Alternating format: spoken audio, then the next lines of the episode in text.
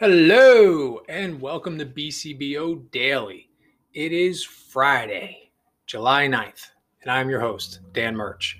Back for a Friday. We've made it through the week. It has been a short but busy week. We made it through it. So, everybody pat themselves on, on their back a little bit and let's get into it today. Today's going to be a fan Friday, okay? Got some emails that came through this week. I want to talk about one in particular that came from one of our clients and kind of get into that. So, client sent me an email this week. Now I've already had a one-on-one conversation with this person since, but it was just a great question, great topic. So I thought I'd share it with everybody. Uh, just the email is this: I've been super busy and I have a ton of work on the schedule, and my bank account isn't reflecting it. Can you please help me understand my cash flow and what is going on with it? And that's something that comes up all the time. It's something that we deal with on the construction side all the time. Like I always say, everybody's really busy right now the world is just crazy. If you are in the services industry, you know, construction, painting, plumbing, whatever, you are likely going crazy. Like everybody's building, everybody's doing renovation work. There's just a lot going on. So chances are you've done a lot of work and right now your accounts receivables are out of control. And when you have high accounts receivables, as your accounts receivables increase, it's not good for your cash flow because what that money is People owe you money. It's promised money. You completed the work and now you're waiting to get paid. That can really hurt your cash flow. Cash flow is what you actually have right now, what you actually have in your bank account that you can spend to pay your bills, pay your employees, things of that nature. And we talk about it every week, right? At some point, sitting down, going over your company finances, making sure that you're going over your accounts receivables and making sure that you're collecting money. You collect the money so that you can increase your cash flow. So that's kind of the conversation that we had was just kind of going through everything, going through the accounts receivables, going through the accounts payables, and trying to make sure that everything kind of lines up because understanding your cash flow is not only just taking a look at your bank accounts and saying, oh, I have this much money. It's understanding what's coming in. When is it supposed to come in? What do I have to pay out? When do I have to pay it out? And making sure that you're kind of on top of your game there and collecting money when you should be collecting money, not letting things slip through the cracks, and paying bills when you're supposed to be paying bills. Now, that's also not only paying your bills late. Sometimes you don't want to be paying your bills too early either. You want to, you know, take advantage of your cash flow where you can. So, in terms of that, what you want to make sure you're doing is on the accounts receivable side and on the accounts payable side, you want to make sure that you have clear, definitive payment terms. So, obviously, on the accounts payable side, again, there's some people that operate on a COD basis. You buy a product, you got to pay for that product. Again, you go to Home Depot, you got to pay for it there. But as much as you can with your vendors, as we've talked about in the past, you want to make sure you're trying to set up accounts and create payment terms, whether you can get terms of net 15, net 30, net 45, whatever the case may be. When you're working again in the construction industry, I talk about it a lot because that's what I know. When I say construction, it's a very broad term. That could be painters, landscapers, services industry, I guess I should say. You know, most of your subcontractors that you're working with, they don't want to hear, well, I'll pay you when I get paid. Their deal is with you. Their deal is not with whoever your customer is. So you want to make sure you have payment terms with them. You want to try to extend it out as much as you can. So let's just use terms of net 30. Okay. And as you kind of develop a good reputation, pay your bills on time, it's not an unreasonable term to have of a net 30 days. So you get your bill in, put it into your QuickBooks Online, set that bill due date 30 days out in advance. And then every week, as you're going through your company finances, you're going over your accounts payable reports, you're seeing what bills are coming up due within the next seven, 10 days, whatever the case may be, scheduling your payments, writing checks, however you want to process your payments. So you don't want to not use that, right? So if somebody sends you a bill and the terms are net 30, you're not really doing yourselves any favor by turning around that payment the next day. You're just you're hurting your cash flow. You're taking money out of your business and paying it out sooner than you need to.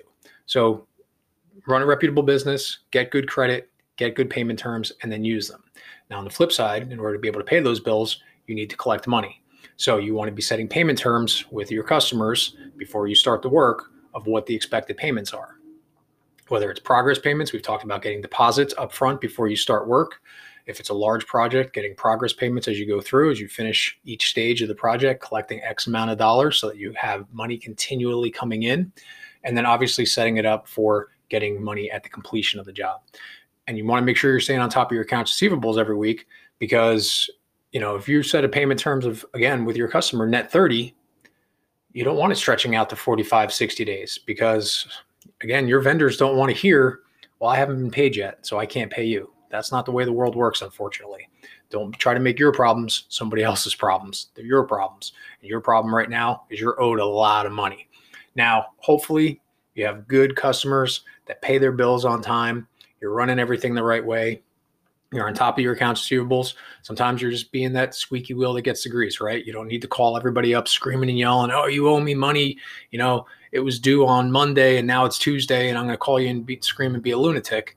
You don't have to do that. But what you can do is just have ongoing, continued customer service with your clients. So you, you complete a job, you send out that invoice, you should immediately be following up with your customer next couple days. Make sure they're happy with the job. Make sure there's no questions about the invoice everybody's on the same page. Just he let lets them know like, hey, I know you have the invoice, you owe me money, and I want to make sure you're happy. Okay, so that's a good way to do it. And as you get closer to that payment date, so again, say they owe you in 30 days, as you get closer to it, just a friendly email or a phone call. Hey, just want to touch base, make sure you don't have any questions or problems. Here's a copy of the invoice again for your records. Payments due next week. Again, can be friendly, doesn't have to be combative, don't have to be screaming, and yelling at people. You don't want to ruin relationships for going forward if this is somebody that you could be doing continued basis uh, work with over and over again as time goes on.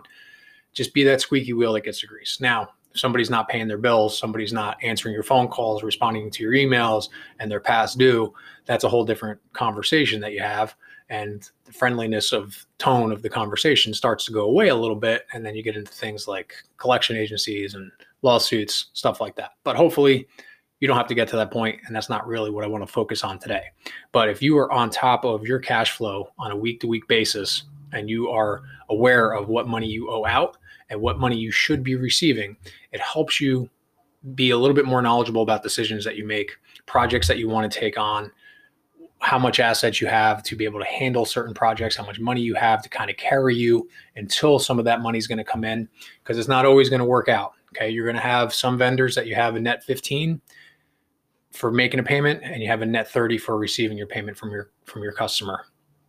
And that's just the way of the world sometimes. And so having a strong foundation as a company to be able to float those costs and cover those for a couple weeks until the accounts receivables catch up is really important. So when I talk to clients or talk to potential clients and existing clients, it's something that comes up all the time is I'm, I'm super busy. I'm owed a lot of money. I can't pay my bills. What do I do? Well, the first thing you want to try to do is collect in some of that money and then make sure that you're organized and doing everything the right way so that you're not paying out too soon and you're not collecting too late. Not a perfect science, but it's something that we could be working on every single week. So I'm really glad I got that email earlier this week. I was really happy to have that conversation with the client earlier this week. Again, this is stuff that I really love talking about. It's really important. We're all in business for the purpose of making money, right? There's a lot of good things that go into why we run a business. I talk about it all the time. I want you to be passionate about it, feel good about it, feel like you're making a difference. But we need to be making money. So we need to be collecting that money. And this is the stuff I love talking about. So, again, as always, if you have any questions, want to talk about anything, please reach out to me leave me a voicemail, hit me up on Facebook, send me an email, whatever. I love to talk about it. All right, let's get through Friday. Before we do, friendly reminder as we do every week, let's make sure we're setting ourselves up for success for next week. Go through your calendar, go through reminders, make sure you took care of everything that you were supposed to take care of this week, and you've put yourself in a position to be successful next week. But let's get through today. Let's go out there, let's go pay the rent on our success. Let's keep asking ourselves that question How would the person I want to be handle the thing I'm about to do. Keep pulling ourselves forward towards our goals, keep putting ourselves in that forward thinking mindset.